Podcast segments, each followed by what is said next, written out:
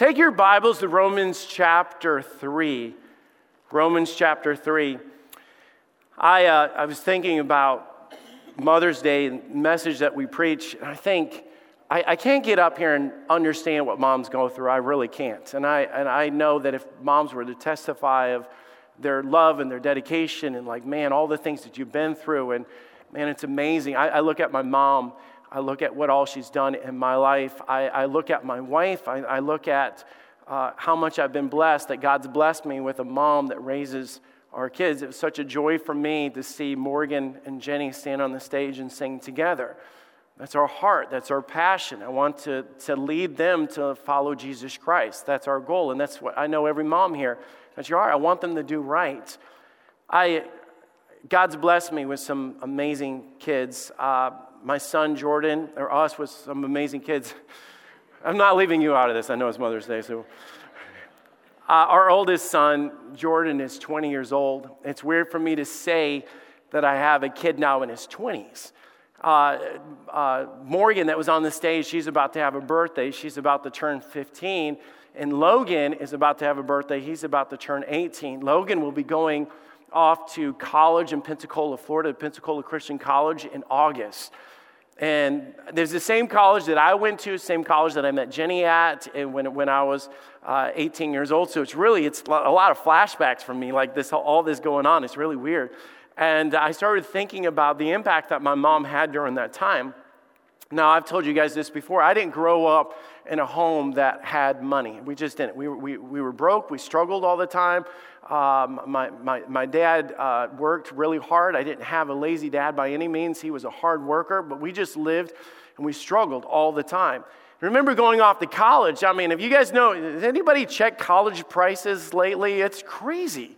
It is astronomical. And I remember telling my parents, I'm going to college. And they were like, there's, uh, you know that we don't have the money to pay for that for you. I, I, they, they struggle just to put food on the table and things like that. And I remember I said I was just determined to do it. So I'm working, I'm working, I'm working, I'm trying to do everything that I can to prepare myself to go off to college. And I got to the point where the bills started coming due, and I had the list of stuff that I had to buy and books and all this stuff. And I went to my mom and I said, Mom, I really want to, to do this, but I can't. I can't. I said, I, I, I, don't have the money. I, and she said, You're going to do it, son. You've got this. And I said, Mom, I can't even buy shoes to put on my feet. I wasn't joking. I had this whole list of stuff that I had to buy and that I needed. I said, Mom, I can't even go buy shoes. How am I going to go to college? It's not going to happen. My mom grabbed me and she said, Come here for a minute. She brought me into her bedroom and she opened her top drawer and she pulled out this envelope and she had $500 that she'd saved and put into an envelope. Now, I know for you, you're sitting there saying, I know how much college costs and, and, and, and how much things cost and shoes and everything like that. $500 was nothing, but it was everything to me. Because I knew that my mom scrimped and she saved and she did everything to be able to give to me. And that, that's exactly what I needed because it gave me my first step to be able to go buy the things that I need. It gave me my first step to be able to pay for the gas, to drive down to college. It, it set me up to be at Pensacola, to be able to meet my wife. Months later, I surrendered to full time ministry. Months later, from that, I surrendered to switch colleges to go to a full time Bible college. From there, I, I, graduated. Jenny and I graduated from there, and we came here. And you say, well, what's the big deal? If it wasn't for the sacrifice of the little things back here with my mom, I would not be where I'm at today. It matters. It matters. And sometimes we get so caught up and thinking it doesn't matter what I do and I'm not good enough as a mom or I'm not good enough as a Christian or I'm not good enough because I'm trying so hard but I'm just falling behind. And I go back to my mom and remind her all the time. I said, Mom, I want you to know the little things that you did along the way made a big difference in my life. Huge difference. And I, I, I thought, it, with my mom, that was to her, she did it out of love because she sacrificed because she cared about that. It's amazing the love that parents have for their children. It's amazing the love that a mom has for their children. It's amazing. There was a guy or a lady named Louise. Uh, her, her name was Louise Bundy. Has any of you heard of her before? All right, has any of you guys ever heard of Ted Bundy? That, that guy. Has any of you heard him? Yeah, not, not so great of a guy. Ted Bundy was arrested and put, uh, was sentenced to death uh, because he killed 30 people um, over the course of five years. His mother stood by his side all the way until he died, vowing that he was innocent and that she loved him and that she would stand by him no matter what. You're talking about the love of a mother, no matter what. Now, I know a lot of you guys are going to walk out of here and say, What'd you guys talk about? Well, he talked about mothers and Ted Bundy. I don't know what that was about, so show me some grace. But I just thought about how, how bad your kids can be and how far love will go. You know, you just say, my kids mess up, and then you, the one thing that is guaranteed is the parents standing by their side through all of this. It's amazing the love of a parent. But I started thinking about the love that God shows to us through different relationships. Now, a couple weeks ago, we were talking about the subject of relationships. And I said, Did you notice how every relationship that we have is paralleled in our lives to our relationship with God? We are the bride of Christ. You've got marriage there. So if you're in that walk, you can understand, okay, I get that. I understand that. We're a friend of God. There's no greater love than this that a man lays down his life for his friends. Jesus was teaching that. We get that friendship. But then there's the aspect of us being the children of God. God shows us and demonstrates us these different aspects of this. Well, let me teach you something. And I'm not just talking to moms, I'm talking to all of us today. Paul was writing to the, the Romans and he was trying to convert them or help them understand the difference of where they were to where they're now. Man, because the Old Testament was about uh, law and working and striving and doing your best and trying to achieve, and, and it was always about them falling short. And I think we struggle with this as well. It's human nature to base relationships on performance. I'm a better kid because of how much that I do, or I'm a better spouse because of all that I do. A lot of times we base our relationships or love based on performance. And I know we've talked about some of these things in the past. Paul wrote the book of Romans to explain how salvation through Jesus Christ was not about works but about a relationship. Turn to Romans 3:23. Let me explain a concept with you guys and, and I'm saying this because of the fact is I want us to fully understand this relationship that God is giving us.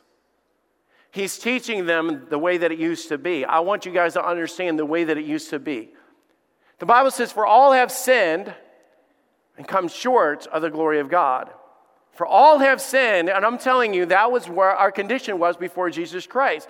Now, the come short, that phrase in that means to fail. It literally means to fail, to not obtain. So, the idea of the Old Testament, and no matter what they did or how hard they worked, they always failed. If they strived to be a good person, if they did the sacrifice, no matter what, they, the, the law was there to prove to them that they always fell short. They were never good enough. They could not be good enough. The sacrifices were not enough. So they lived in this constant state of the mindset that I have failed. I'm not good enough. You think about how this is ingrained in our minds of the human nature of man, of I fail. I fail. We know what that means to fail. I'm not worthy to be loved by God. I messed up a lot.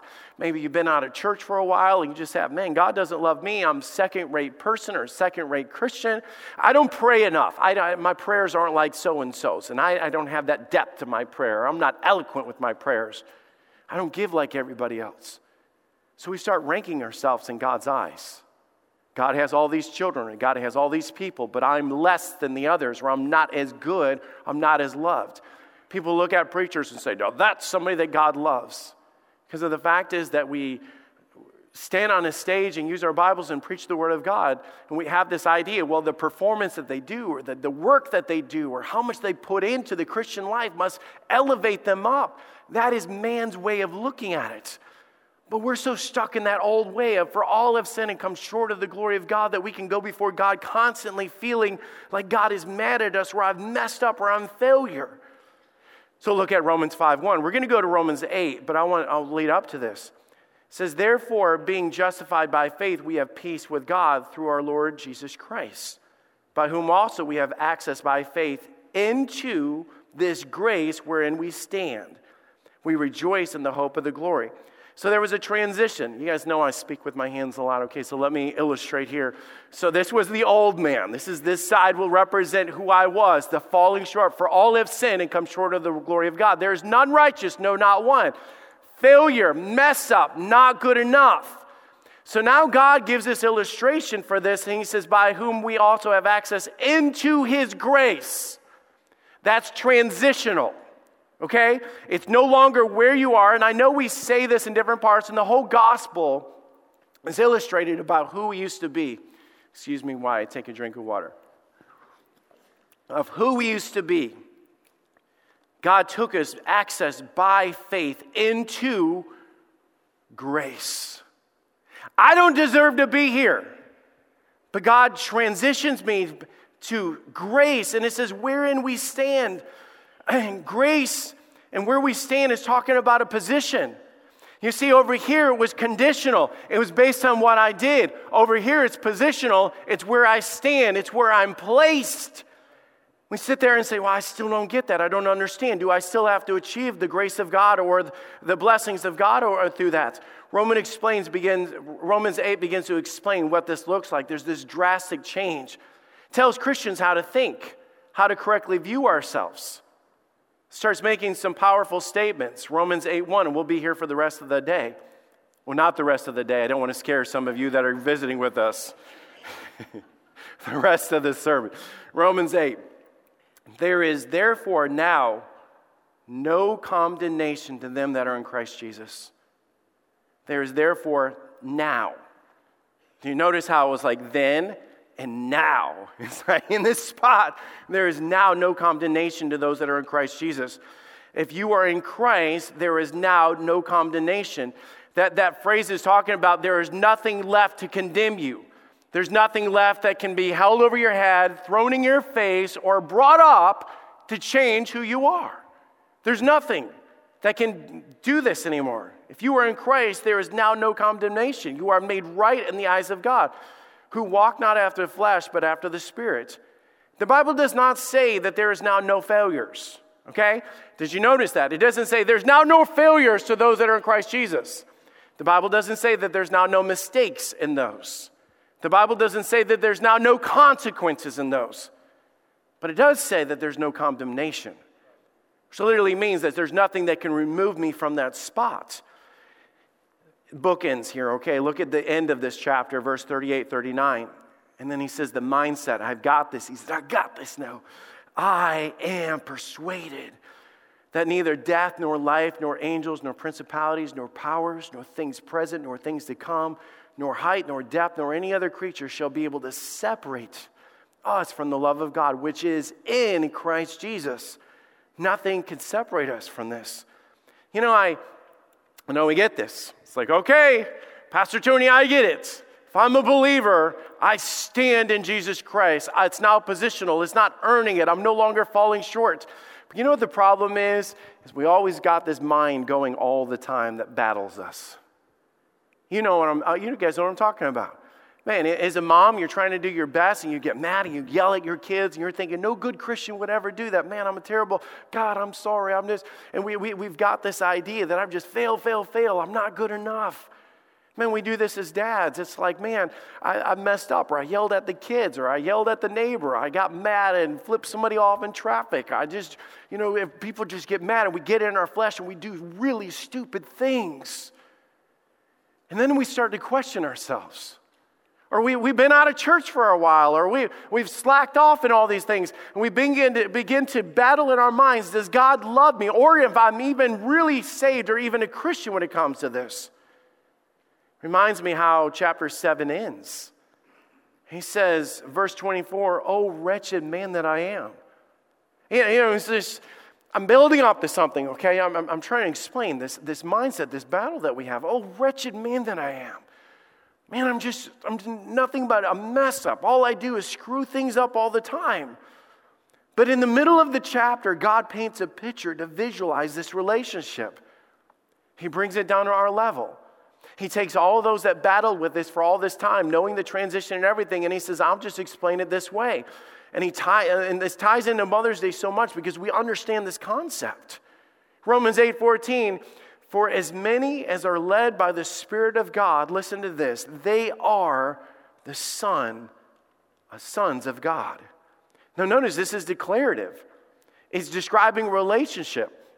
No, he's comparing it before. So over here, it was a matter of there was distance. It was God, I, am falling short. I'm not good enough. And so we have this image of us standing there separated before God, saying, God, I'm sorry. God, I wish I had you in my life. For all have sinned and come short of the glory of God. For the wages of sin is death. This, this, this defiled man, this separation, the wall that was between them and the tabernacle in the Old Testament. And God says, No, no, no. You are now a child of God. And God begins to paint this picture of what we're celebrating even here on Mother's Day of the love, the relationship, the connection, the bond, this, this relationship that is indescribable in any other way, of, the, of a sacrifice of what they would do no matter what it takes, and begins to describe a child of God, a new way of looking at our relationship. Now, by the way, I've heard people say, well, we're all the children of God. And you guys have heard that say. People, lost people and world people will say, well, we're all the children of God. Let me tell you, you are not a child of God outside of salvation. And we were all created by God. And don't get me wrong, we were all created in the image of God. And let me back this up with scripture. John 1:12 says, "But as many as received him, to them gave he the power to become the sons of God, even to them that believe on his name." that which is born of flesh, or which were born not of blood, nor the will of flesh, nor the will of man, but of God. Something that God did in your life. John chapter 3 talks about this. It talks about uh, you must be born again. That which is born of flesh is flesh, and that which is born of spirit is spirit. But you have to be born again, born into a family. It's a relationship. It's what God was proving through this. If you've been born again, you are a child of God. But we have these descriptions. We say, I am a servant of God, I'm a disciple, or I'm a follower, I'm a believer. But I want to focus on this one you are a child of God. And as a child, what does this mean? Number one, pulling this straight from these verses that we're here, number one, you are never alone. This is so important for us to understand because they dealt with constant separation. Even for the fact of the Old Testament, when they were following God out of Egypt, it was, it was a pillar of fire. It was, it was the tabernacle. It was walls. If you notice in the tabernacle, they had the Holy of Holies. There was always something that separated. Even the children of Israel, as they followed the tabernacle around, they had the big wall around. We teach that in Sunday school and classes. And, you know, it was always symbolizing you are on the outside. But now that he's illustrating this idea of being the children of God, he's changing it. for you have not received the spirit of bondage again to fear. Fear. Fear. You, you, don't drag that over here. Don't drag that spirit of rejection over here. The idea of being cast out, the idea of being not good enough, the idea of not adding up, the spirit of rejection, the spirit of fear. It's a mindset. Remember, we're talking about the spirit of a man the inner man, the inner thoughts of what you're having. And before it was the idea of always like this. Man, God, I, I, I hope God's not mad at me. And, and when we have Christians that are not boldly going before the throne of grace, grace and asking God and embracing God, we almost are having this bondage of fear on this side when God says, No, I've not saved you. I've saved you from that, not to bring that into you. How close is He to us? When He says that we're never alone, he illustrates this in the Old Testament, how far away they were from God all the time because of the fact is they were always separated. But in the New Testament, he draws this transition. He says, We have not received the spirit of bondage again to fear, but we have received the spirit of adoption. Now, I preached this principle when Jesus was given the illustration of how to pray in the book of Matthew. He prayed, Our Father, which art in heaven, but he even draws it a closer application of this when he says, Whereby we cry, Abba, Father.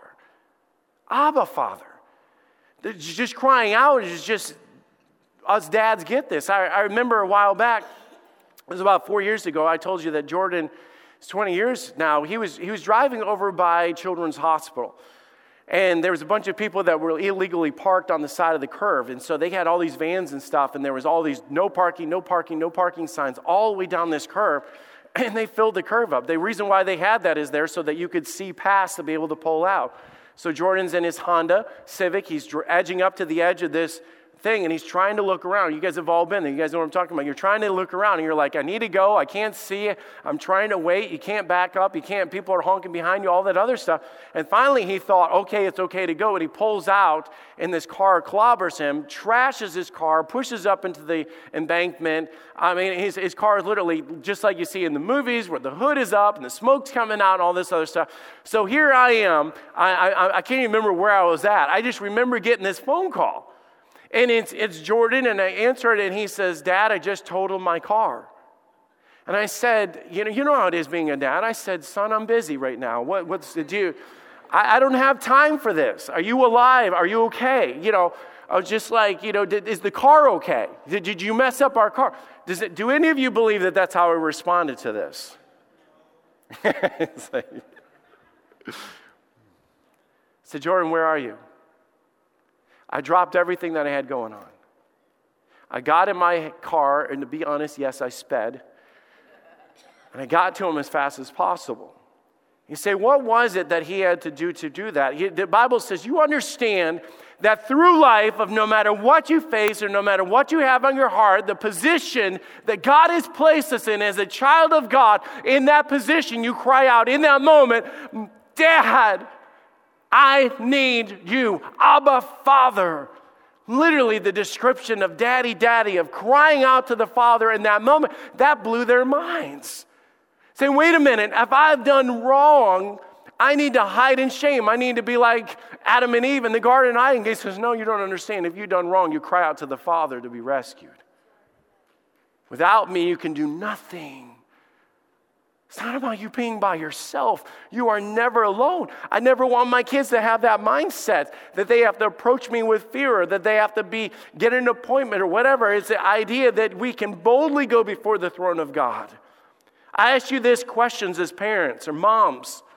What can your kids, what can your kids do that they can't tell you about? What is it that makes you unapproachable or are you ever unapproachable? Is there ever a time that you don't care and you're sitting there saying, Are you kidding me? I don't care if my kids woke me up in the middle of the night. I, I don't care if they wrecked the car. I don't care if they, if they, they got in trouble. I don't, I don't care if they're in jail. I, I mean, you care, I know, but you're saying, I, I, I want my kids to know that I am the constant in their life, and no matter where you're at, you can cry out to me, and I am there. It's who He is. He's describing this to them and it was blowing their minds. And he says in this verse, and let me tell you, this is all new to them. In verse 16, he says, The Spirit bears witness with our spirit that we are the children of God. It's an interconnection of God showing up in those situations and giving us peace that goes beyond understanding and giving us guidance and giving us deliverance and giving us wisdom and everything that we need in life. God says, You not only call unto me, my spirit bears witness with your spirit. I'm always going to be that connection. I'm always going to be there. There is no place that you can go to separate you from the love of God. He's teaching this principle through this. He takes it so far in verse 26, he blew their mind with this. He says, Likewise, the Spirit also helpeth our infirmities, for we know not what we should pray for as we ought.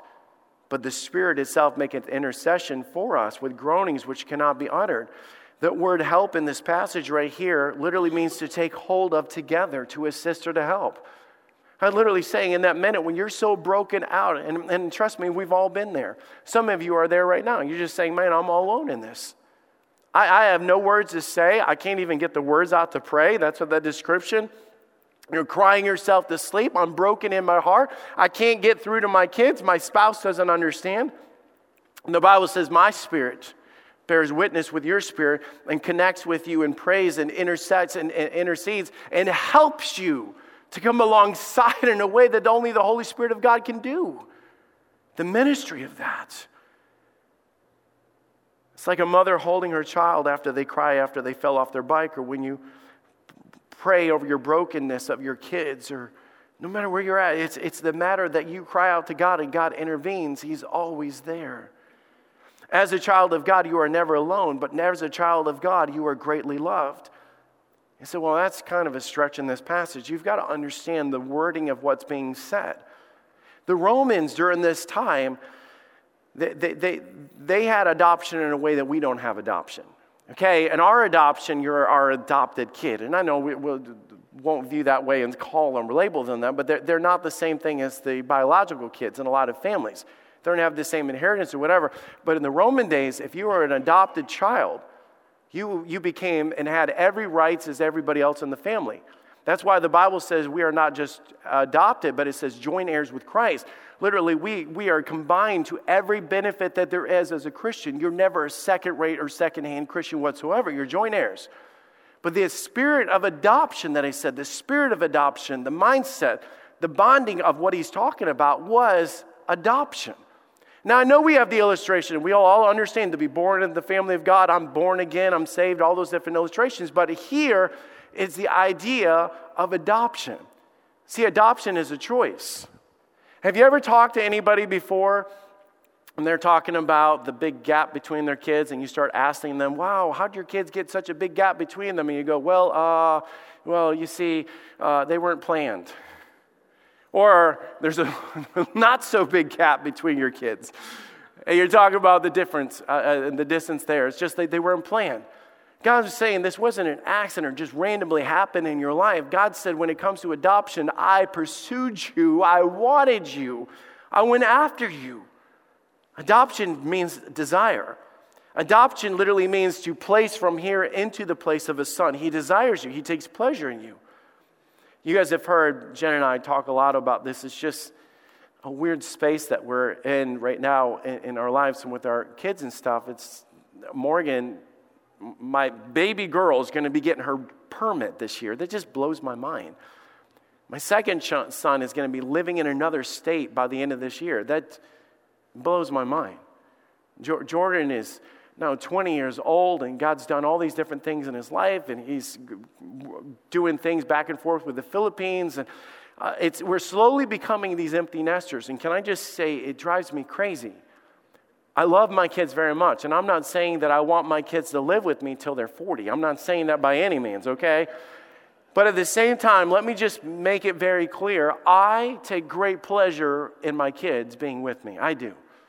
I love having vacation. I love having conversations. I love having late nights. I love having movie nights. I love having game nights. I love hanging out. I take pleasure in having my kids with me. The whole illustration that God tries to paint over and over again is the fact that every time God illustrates what he does for us, it's combined with pleasure, not obligation. Let, let me illustrate. The Bible says in Psalms 149 For the Lord taketh pleasure in his people. It's not obligation. Notice when God talks about salvation in Romans chapter 5, verse 8, but God commended his love toward us, and while we were yet sinners, Christ died for us. Anytime you talk about John 3 16, for God so loved the world that he gave his only begotten Son, the sacrifice that he did for us is always combined with the love that he has for us. Why does God do what he does for us? Because God greatly loves us. In the love that he's trying to explain to us, he says, and think about it as, you, as your kid. He takes great pleasure when we run up to him and say, Dad, can I talk to you? He takes great pleasure when we spend time with him, when we worship him. When we come into a service like this and we stand up and we start singing praises to God, God takes pleasure in you. God loves you. He says, Behold, what manner of love the Father had bestowed upon us that we should be called the sons of God said, How did you become the sons of God? He said, Behold, what manner of love the Father had poured out on us. We can't, we, we will battle in our flesh over and over again with the fact of, Am I loved? And God turns around and says, Do you realize that the very fact that you are a child of God is symbolic of the fact that He loves us that much? He says, as a child of God, he, he says, You'll never be alone. As a child of God, get this in your head how much that I love you. That very symbolism of you celebrating Mother's Day and in a few weeks, Father's Day, of that relationship. God says, You get that, that I, that I love you, want that relationship the same way. But the last thing we see in this is the fact that you're not only never alone and that you're greatly loved, but you're totally secure. And I think this is important for us to understand because this gets lost in our concept of salvation. And I'm going to be teaching on this in a few weeks. But he said in Romans 8 15, For you have not received the Spirit again to fear. Fear. The Bible says in 1 John 4 18, there is no fear in love, but perfect love casts out fear because fear hath torment. That, that, that, that mindset or the thing that invades our mind to make us fearful or rejected or fear of what could happen as a result of my actions. But instead, God gives us peace with God. Romans 5:1 Therefore being justified by faith we have peace with God through our Lord Jesus Christ. This is an inner assurance, a place of belonging.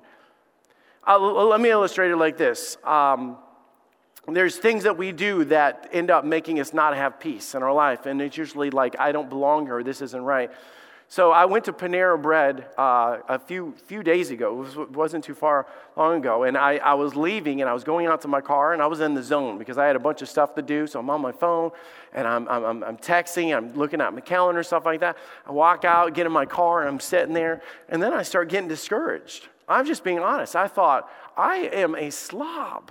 I'm looking down on the floor and I'm thinking, I have not vacuumed my car out in forever. Then I, then I turn around and look at it. It's like I had a McDonald's cup, and I'm thinking, what in the world? It's like, I, I don't even remember going to McDonald's. How do I have a McDonald's cup in my car? I look over my shoulder, and there's a, there's a, a, a car carrier for babies. There's a, stroller and stuff. And I'm thinking, I don't have a baby. And this, have you ever noticed that your, your, your, your brain is processing it, but is not putting the pieces together? And I am sitting there going, What is wrong? It was the exact same car, unlocked, and right next to my car, and I got in the wrong car. And now, now I jumped out really fast and I was looking around like, you know, like I just did something bad because I, I didn't want to be that pastor that goes to prison for grand theft auto. You know, it's like, it's like, what, what is wrong with me?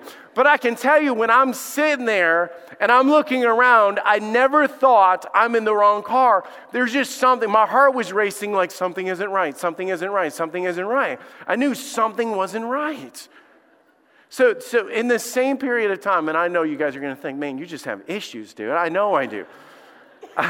We, we, me and uh, Jordan, Logan, Michael Whitaker, a few of us, we all went up to. Uh, we, we went to Top Golf.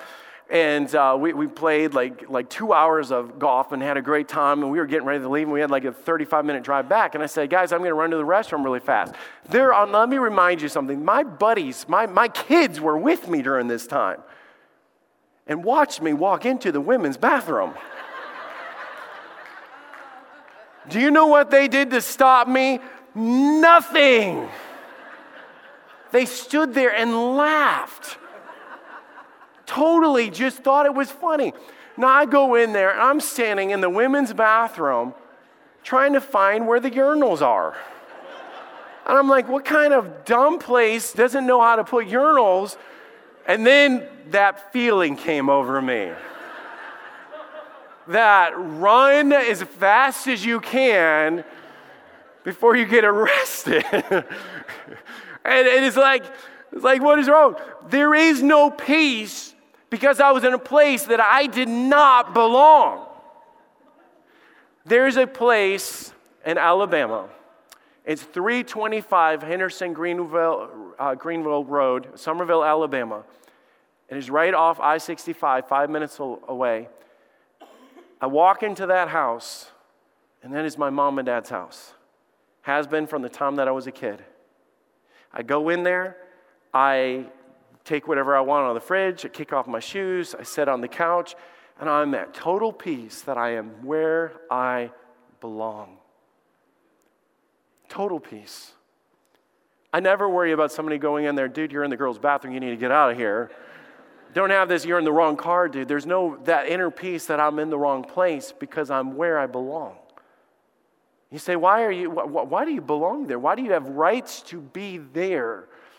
Because I am their child, and that's where I belong. God's trying to illustrate through this is the fact that as children of God, you have been placed into a place of sonship. You don't earn it, you don't work towards it, you don't maintain it. My children were placed in my life because I love them. The idea that he says in Romans 5 1, he says, therefore, being justified, made right, no longer falling short, no longer failing in your spiritual life. We have peace with God through Jesus Christ. And from that, man, our, our minds battle. Man, our minds will battle. Man, do I belong? Am I good enough? Man, God, I've let you down. And I'm not a good enough Christian. Man, I wonder if God's going to kick me out. I wonder if I've lost my salvation. I can't go back to church. I've been out too long. Man, I've had so many habits in my life. Oh, all this stuff. And God ends the book and he said, or this chapter, and he says, Can I, can I just speak to your brain for a minute?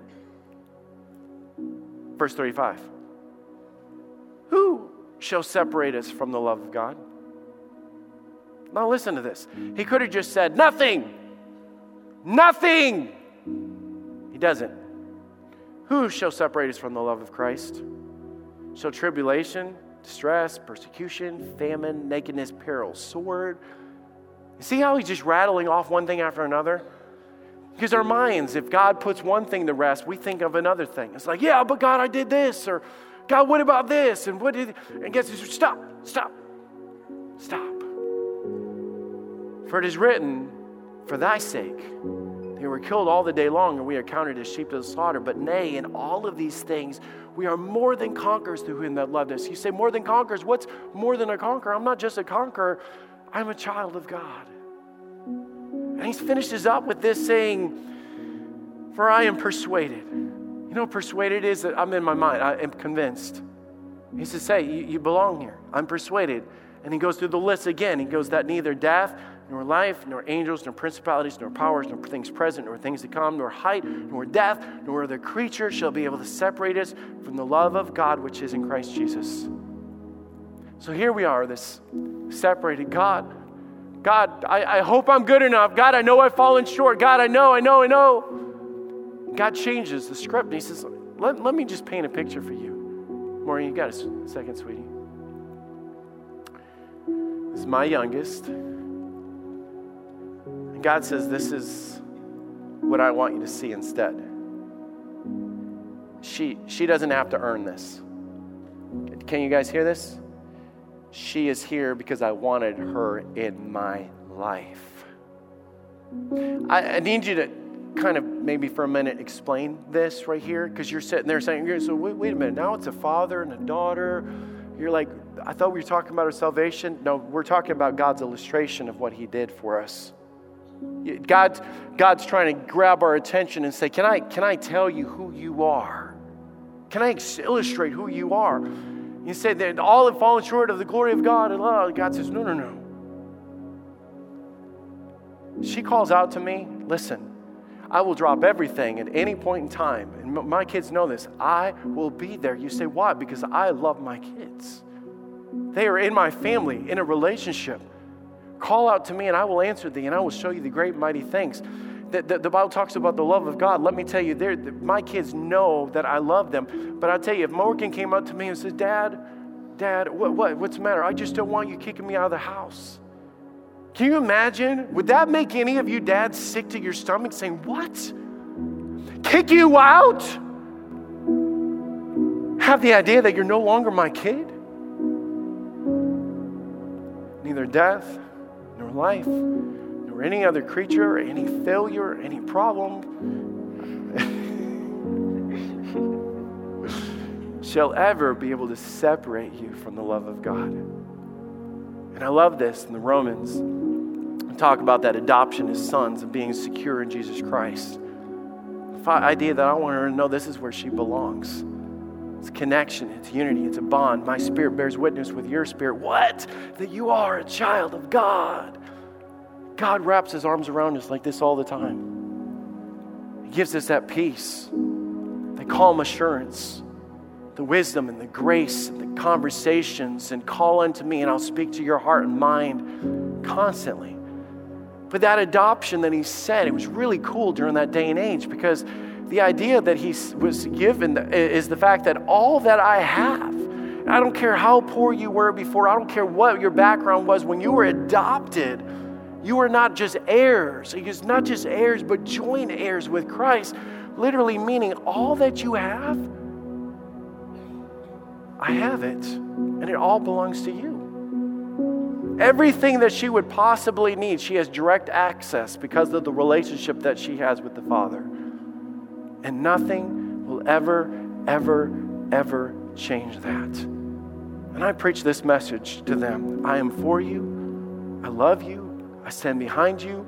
I want you to prosper. I want you to move forward. I want you. To, I want. I want the best for you. And then you just say, wait, wait a minute. But, but, but, but, but, no, no, no, no. Listen to a dad. Listen to a mom. Listen to a parent. You have no idea how much I stand firm and solid and, and, and pushing you forward in this relationship. Thank you, sweetie. Do you know who you are? Do you know who you are? If you are saved, you are a child of God.